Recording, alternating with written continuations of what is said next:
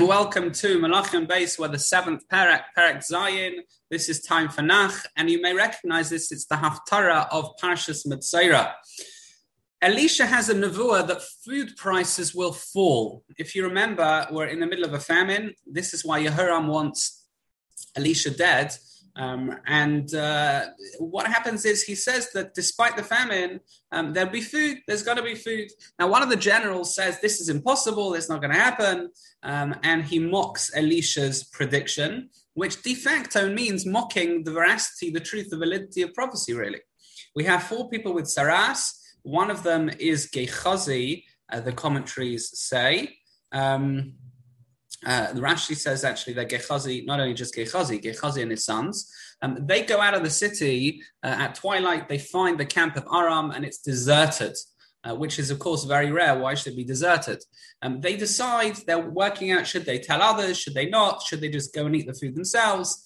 Um, they basically decide. Um, Uh, well, sorry, that forget their decision for a second, but the very fact they debate this is indicative of the selfishness of a Metzora.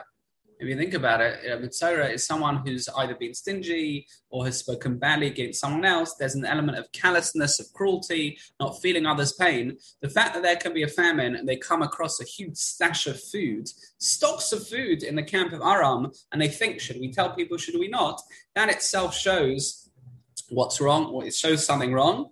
And that itself is a reason that they go into quarantine. Um, a Mitzvah has to be kept away from society because they need to learn their lesson of how to interact properly with society, hence them being placed by themselves for a little bit.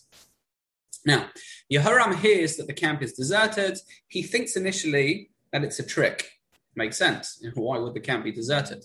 He sends two people on horseback to examine the camp, and they find it empty. There's food, there's clothing. They plunder the camp for food, and of course, prices decline, as Elisha said.